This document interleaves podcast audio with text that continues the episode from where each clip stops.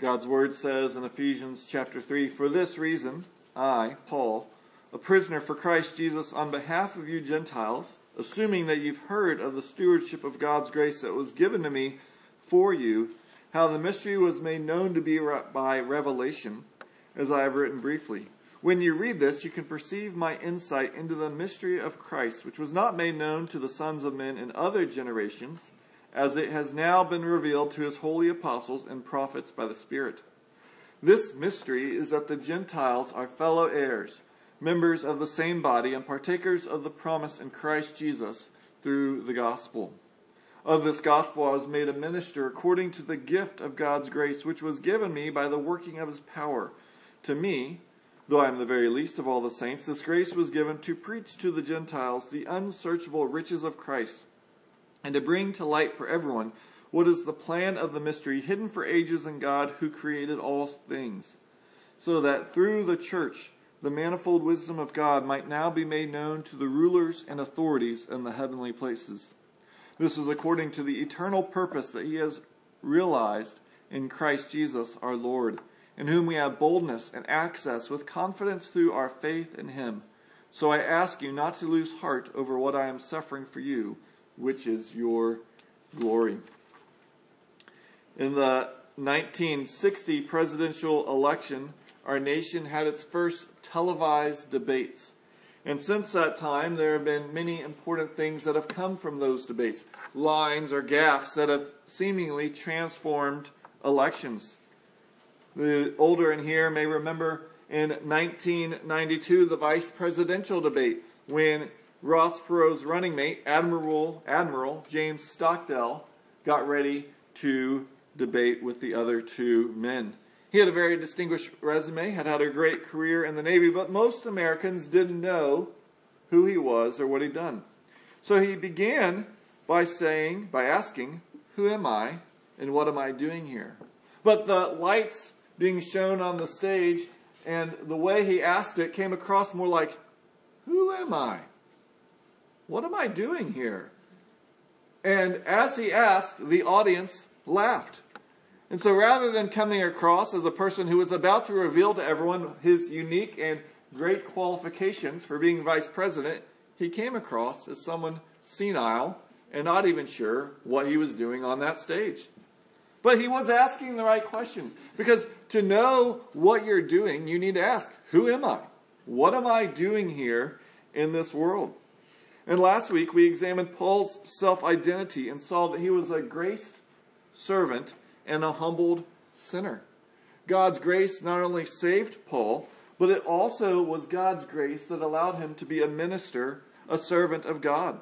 You know, we noted last week the privilege it is to serve someone famous, and we get to serve God and his image bearers on earth. As well, we said that as Paul grew spiritually, he came to realize more and more of his sin, and it caused him to be a humble sinner that realized he needed to trust in Christ.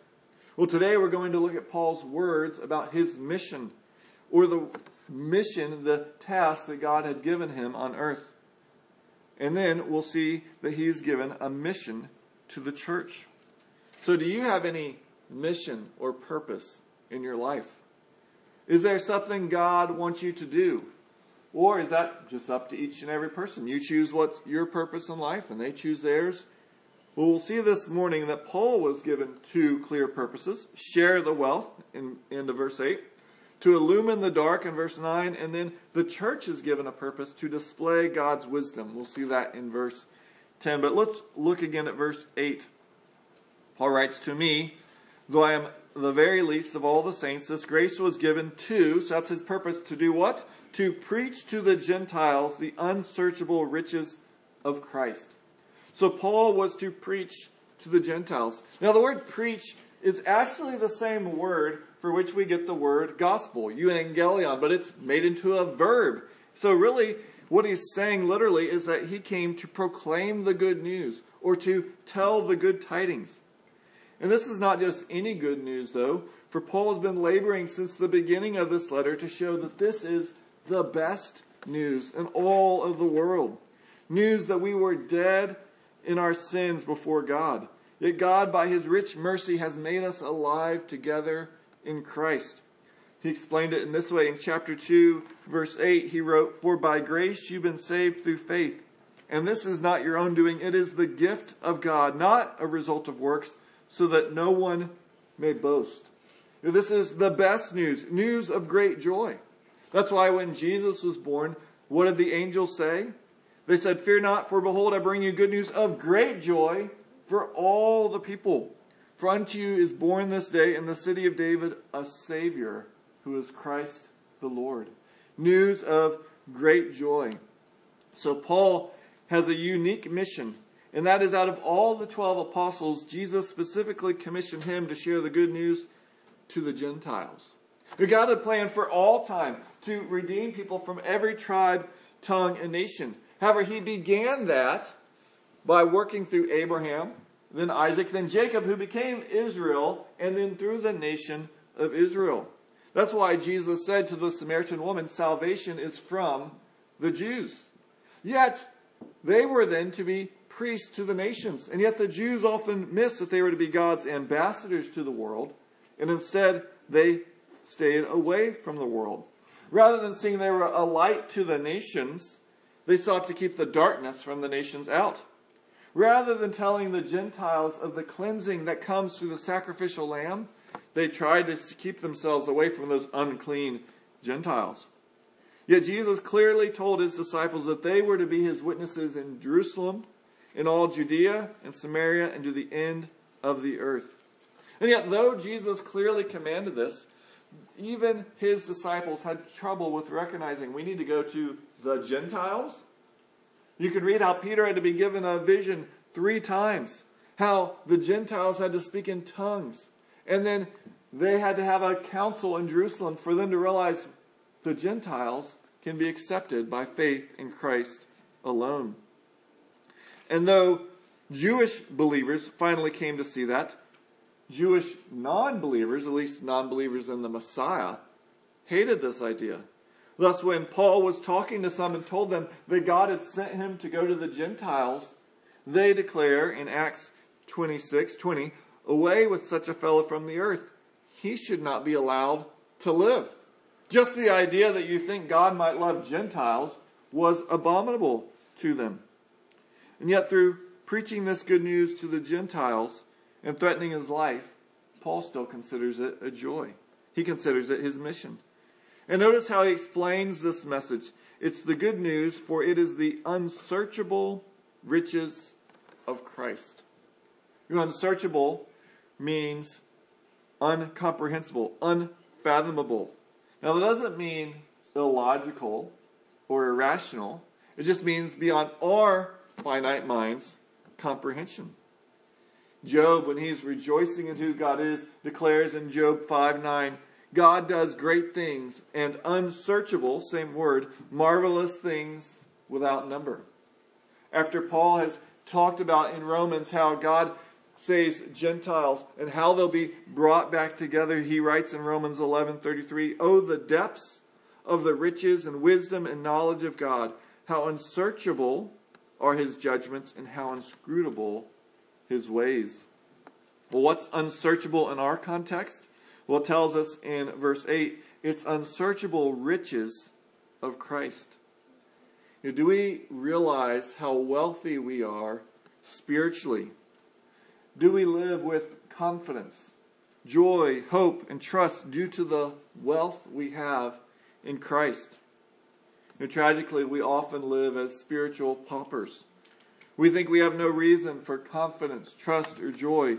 We act as though there's really no source of hope in this world. All the while, we have immeasurable, unsearchable riches in Christ.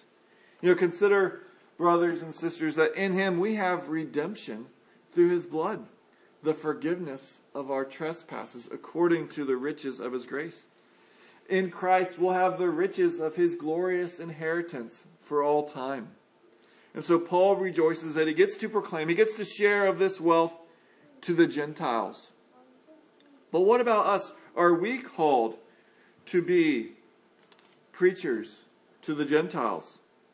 You know, if I was listening to the sermon, I think I'd be going, well, yes, I see that's Paul's mission, but is that mine. Well, that might seem too trivial to consider, and yet I think it's very important because sometimes Christians feel guilty for things that they're not responsible for. Now, what I'm going to say next may sound wrong, but please hear everything I have to say. We are not called to evangelism like Paul was. You know, ultimately, our calling is to love God and love our neighbor as himself. And so every Christian is called to love those around them, and at times that means we should evangelize. We should share the good news. However, at other times, you may not be able to evangelize for years. I've known people who, in caring for elderly parents, barely ever get out. And for almost a decade, they can't interact with much of anyone. They shouldn't have a sense of guilt that they're not evangelizing. Some jobs, some stages of life have you around mostly Christians. You shouldn't feel guilty for that. If we're loving those around us whose God's put in our sphere of influence, then we're honoring God. Yes, we should be praying that God would be bringing those who are lost we should be burdened for those we do know who are not saved. Yet that does not mean we have the same role as Paul in preaching the gospel. Yet to be a faithful witness means we eventually must use words. But often we get the opportunity to speak words after our life has demonstrated a difference. And in this case, we must ask ourselves do we think that coming to Christ enriches our life or impoverishes it? And I think if many professing Christians were honest, they would say, well, yeah, I'm a Christian, and yeah, Jesus is important, but, you know, I mean, I'm not going to obey everything he says. I mean, I'm not going to be some kind of like Jesus freak that does everything the Bible tells me to do. And yet, Jesus gave us rules out of his love for us. Therefore, our benefit. To obey him is not to impoverish your life. To obey him is to make your life the wealthiest life you can have. He came to give life and to give it abundantly. And do we believe that? Or are we maybe slightly embarrassed by our faith? We should want to give people the richest life possible, and that life only comes through Christ. The problem, though, is that the riches of Christ are for all who will turn and trust in Christ, turn from their sin and trust in Him. And we often don't have eyes to see that. And that leads to Paul's second purpose. Verse 9, illumine the dark. Let's begin in verse 8 again. To me, though I'm the very least of all the saints, this grace was given one, to preach the, to the Gentiles the unsearchable riches of Christ. And here's his second purpose to bring to light for everyone what is the plan of the mystery hidden for ages in God who created all things. So Paul's mission was to bring to light what was hidden or darkened. Now, Paul knew both literally and metaphorically what it meant to have the light shine on him. Keep your place in Ephesians. Let's turn back to Acts chapter 9.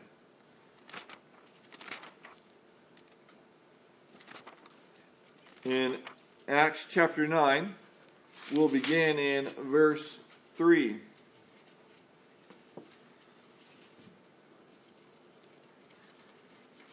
there it says, Now as he, being Paul, went on his way, he approached Damascus, or at this point Saul, and suddenly a light from heaven shone around him, and falling to the ground, he heard a voice saying, Saul, Saul, why are you persecuting me?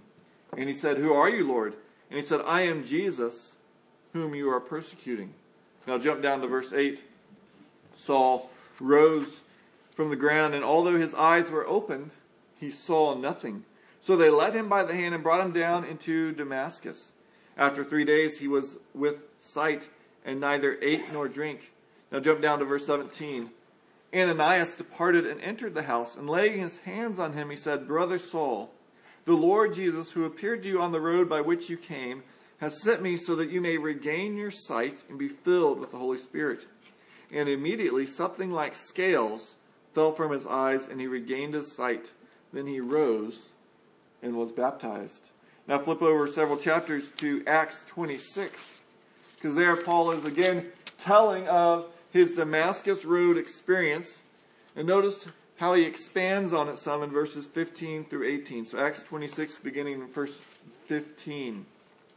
And I, being Paul, said, Who are you, Lord? And the Lord said, I am Jesus, whom you are persecuting. But rise and stand upon your feet, for I have appeared to you for this purpose, to appoint you as a servant and witness to the things in which you have seen, and to those in which I will appear to you, delivering you from your people and from the Gentiles, to whom I am sending you, to open their eyes, so that they may turn from darkness to light, and from the power of Satan to God, that they may receive forgiveness of sins and a place among those who are sanctified by faith in me. Thus, even before Paul had gone to Ananias, God had revealed his mission to the Gentiles, a mission that would cause the blind to see. If Satan works hard to blind the mind of unbelievers, to keep them from seeing the light of the gospel of the glory of Christ, who is the image of God. You know, God who said, Let the light shine out of the darkness, He's shown in our hearts to give the light of the knowledge of the glory of God in the face of Jesus Christ.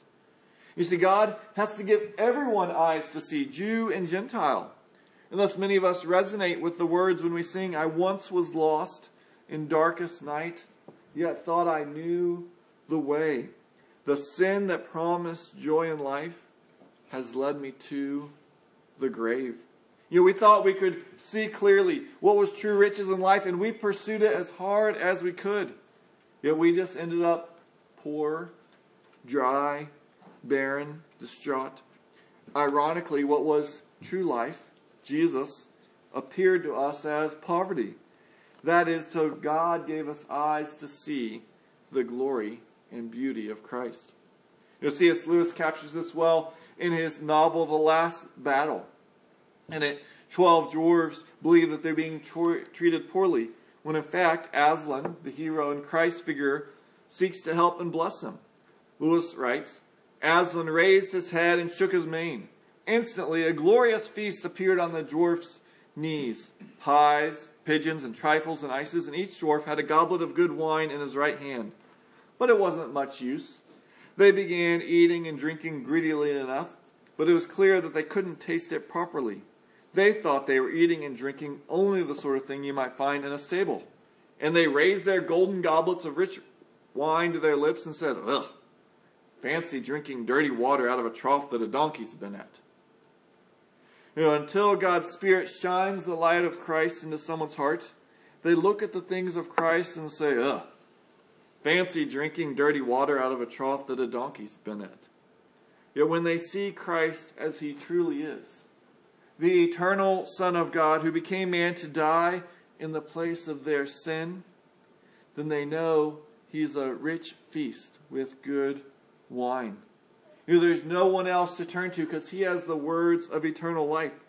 He is life himself, and whoever comes to him will never thirst or hunger again. So, friends, do we know Christ like that? You know, it burdens me that so many professing Christians in the U.S. hold to the right truths with their heads, but they're completely apathetic in their life. It's as though Christ burdens us rather than blesses us. Yet it is God who makes known to us the path of life. In his presence is fullness of joy. At his right hand are pleasures forevermore. And Paul has the privilege to bring to light God's plan of Christ, coming to reconcile everyone, Jew and Gentile, to God through Christ. No plan A for the Jews and plan B for the Gentiles. No, for through Jesus, both Jew and Gentile have access in one spirit to the Father. Thus, the God who created all things is now recreating them in Christ. And notice this kind of interesting thing. Paul is saying in 2 Corinthians, God has to shine, God has to open their eyes, and here he's saying his mission is to illumine them. Well, why is he saying both? Because Paul realizes God is sovereign and we have a responsibility. We don't just pray, but in the times God give us, in the times we cry out saying, God, would you give me doors to share your truth? We know that God will use our words to bring people to faith. Yet, the idea that God has given us eyes to see might be raising a problem for many of you. If not for you, then I know it does for many of our friends and family. You know, it's common to say, well, look, you should have faith. Faith is good, but to say your faith is the faith, that's arrogant. That's closed minded. That's dangerous.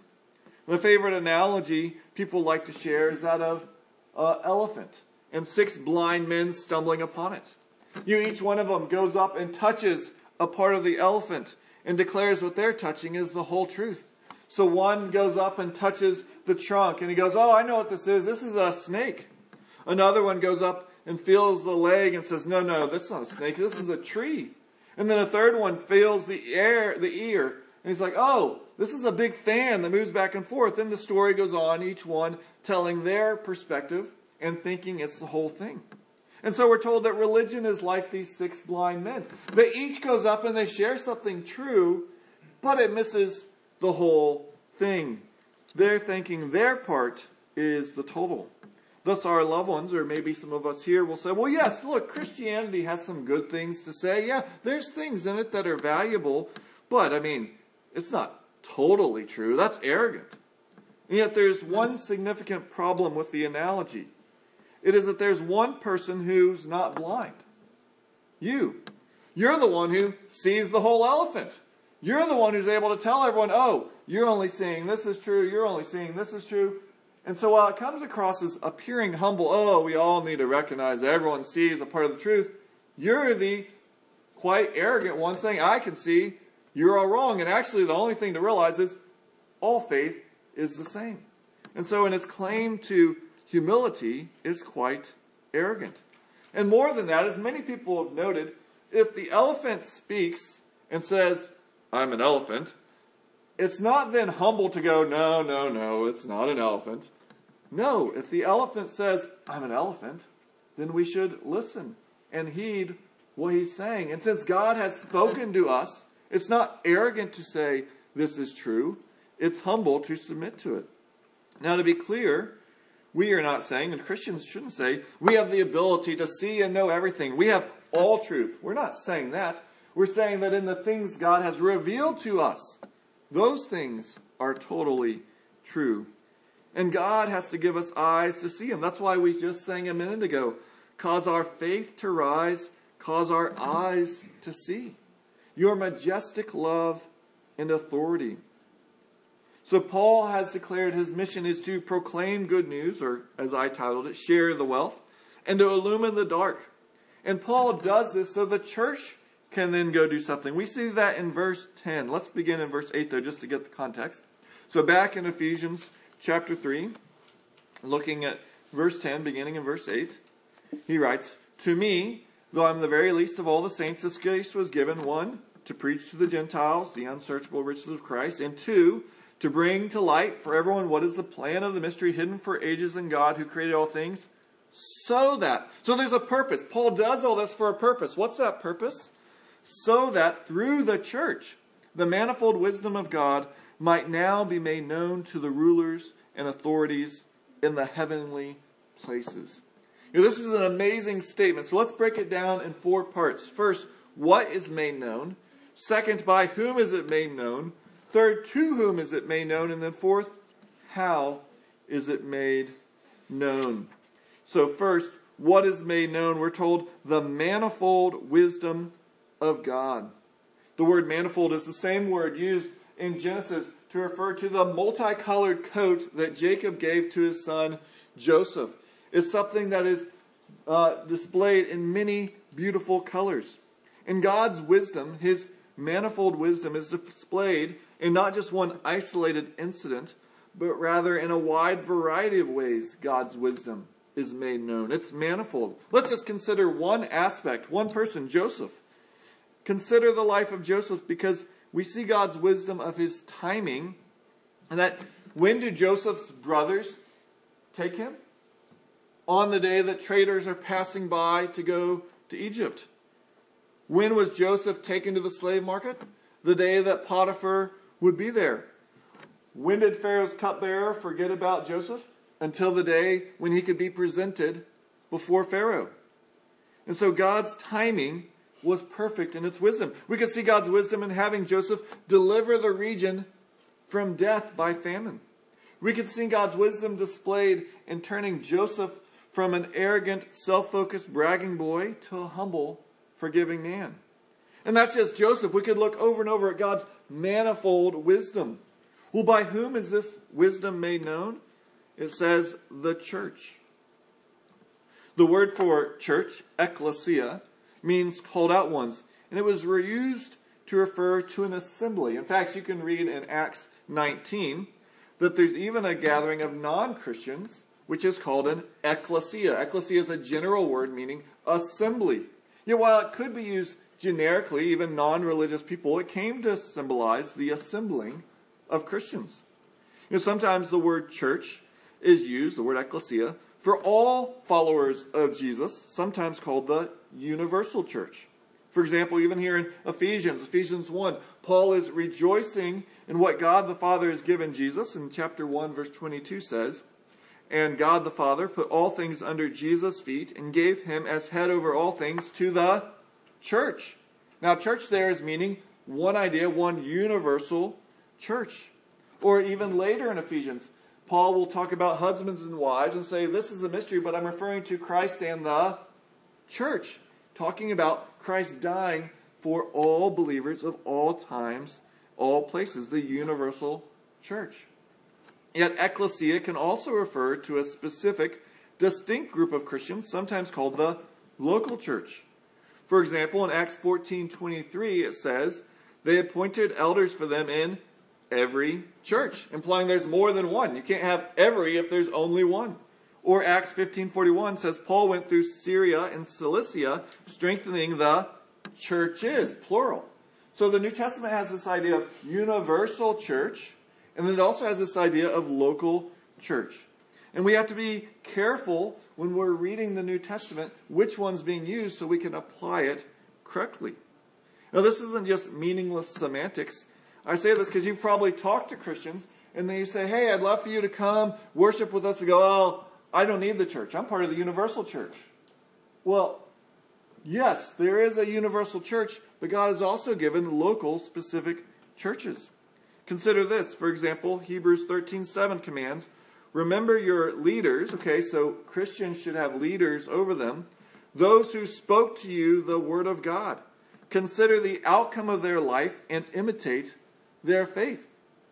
If we only have a concept of a universal church, then who are the leaders? Whose faith am I imitating if I don't have anyone over me? Or verse 17 goes on Obey your leaders and submit to them, for they are keeping watch over your souls as those who will have to give an account. So, who, which leaders in the universal church are going to give account to your souls? Well, I believe if you're here, it's Keith and I we are going to have to give an account because we're not called to shepherd every Christian in the world, but the ones gathered here. In our passage today, we're going to see well, look, there's this universal idea and this local idea, and actually we can apply it to both. In our context, in other contexts, it's specific to one or the other. However, before we look at that, we need to see to whom God's manifold wisdom is made known. And it says in our passage, to the rulers and authorities in the heavenlies. You know, we are not given many descriptions of heavenly beings, but we know that in other places the Bible talks about angels and demons. We don't know everything about them, and we're wise, I believe, to not speculate beyond what the Bible tells us. But they are real, and God wants them, it's telling us, to know about His manifold wisdom.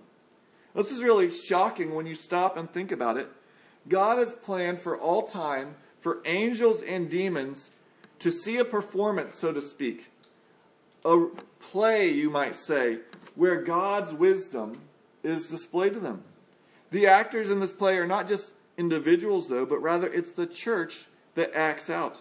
And God wants heavenly beings to know his wisdom, and he wants them to know it through the church. That's interesting, an idea of how do you want to reveal something to others?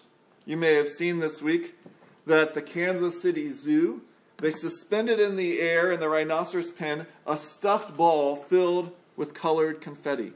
I don't know if anyone else gets the weird feed I do. They then let in Ruka, the eastern black rhino, who came charging in and with his horn hit that ball. And out fell pink confetti. It's a girl. They wanted to reveal to the world the gender of the new baby rhino, and so they had the rhino hit the ball with his horn. Well, God has something more important to reveal than the gender of a rhino. God wants the world to know his manifold wisdom, and he chose for the church to the, be the ones to make this known. You know, could there be any more important mission and role for us to play? And this leads to the fourth question, though how is God's manifold wisdom revealed? It is revealed by the fact that in the church there is a manifold, multicolored diversity.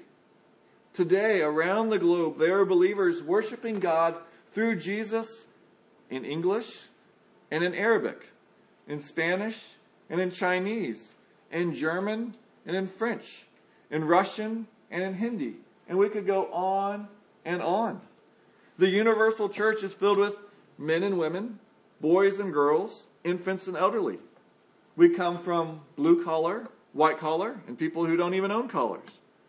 We enjoy monster trucks and public transportation, sports and arts, outdoors and indoors, and have people of various political and economic viewpoints. Thus, on one level, the universal church displays to the heavenly beings the wisdom of God that through his son Jesus, he could unite all these people of various personalities, of various interests, of various cultures. Yet it's not just the universal church, for by God's divine design, each church should be diverse. Now, of course, we're never going to match a universal church, but in each local church is a manifestation of unity around Christ, even though there's a diversity in this room of people and our interest. You know, some of us loathe working on computers, whereas others of us despise house repairs. Some of us love sports, and others of us think that's a massive waste of time. A few of us consume politics, and some of us couldn't tell you the difference between a Republican, libertarian, or socialist. I don't know. We're young and seasoned male and female, white, black, Hispanic. And if it weren't for Christ, many of us would never end up in the same room together. Yet our local church displays not just, Paul's just saying, not just to Wichita Falls, he's saying our local church displays to heavenly beings the wisdom of God. You know, it's a sad irony that often Christians will say something like, well, I should go to another church because no one's like me. And yet Paul's saying that's the very thing that matters. You're going where no one's like you. That's displaying to heavenly beings, look, that person goes to that church and no one's like him. It's amazing. How do they get along? And then they go through Jesus Christ. He unites them all. And we do this not by sitting in the same room for a little over an hour once a week. We do this by becoming united in exalting God, in evangelizing the world, and seeking to encourage and edify one another. By my count, there are 21 different times that the New Testament calls us to do something to one another for our brothers and sisters in Christ. Here's five. Romans 12:10. Love one another with brotherly affection. Outdo one another in showing honor. Galatians 6:2. Bear one another's burdens and so fulfill the law of Christ. 1 Thessalonians 5:11 Therefore encourage one another and pray for one another. James 5:16 Confess your sins to one another. 1 Peter 4 9. Show hospitality to one another without grumbling. And when we live this out, we display to the heavenly beings the manifold wisdom of God. As one pastor put it, the world can unite around politics, sports, race, class, community, hobbies, cars, and causes. The angelic realm is not shocked to see people united around commonality. What shocks them is when we unite despite our differences. So, thus, since God made the church central to his display of his wisdom, the church should never become secondary to our lives. You know, we should be shocked and saddened when Christians say, well, you don't need the church to be a Christian. Well, Is the local church often broken? Yes. Does it often look very little like Christ? Sadly, yes. Have many people been harmed and hurt by the local churches and leaders in it? Tragically, that is a yes. But we should not throw the towel in on the church, for God has not. It is His means of showing the angelic world the glory, wisdom, and power of His plan in Christ. Your church is more than a place to passively come and attend a service. Church is where we gather for worship, for encouragement, for evangelism, where we do this with people of various ages and stages, various financial backgrounds and likes and dislikes because we're united in our love for Christ. And when we do this, we display God's glorious wisdom to the watching heavenly beings. So we've been given our mission, or we might say our role in the play. Do you know your lines? Do you know the script? Are you engaged, not just passively attending, with the people here? God, the director, has a role for you in his play. Are you playing your part? Are you loving and caring and serving for the people of this church? God didn't save you just to keep you out of hell. He didn't save you so that you don't get punished and you just, you know, now what He wants me to do is not just cuss. I'm no longer going to steal. I'm going to be a kind person. Those are all good things to do. But God also saved you and gave you a role. He gave you a role in His play. So let us play our parts to our fullest so that God's wisdom might be known and rejoiced in. Let's pray. Oh Lord, what a joy that we get a part in the play. That you determined that for all eternity, that angels and demons would rejoice in you because of what this little church does. What churches around the world do. What we do in various languages because we're united under your Son. So may He unite us and may we want and be eager to serve one another so that your name might be glorified. It's in your Son's name we pray. Amen.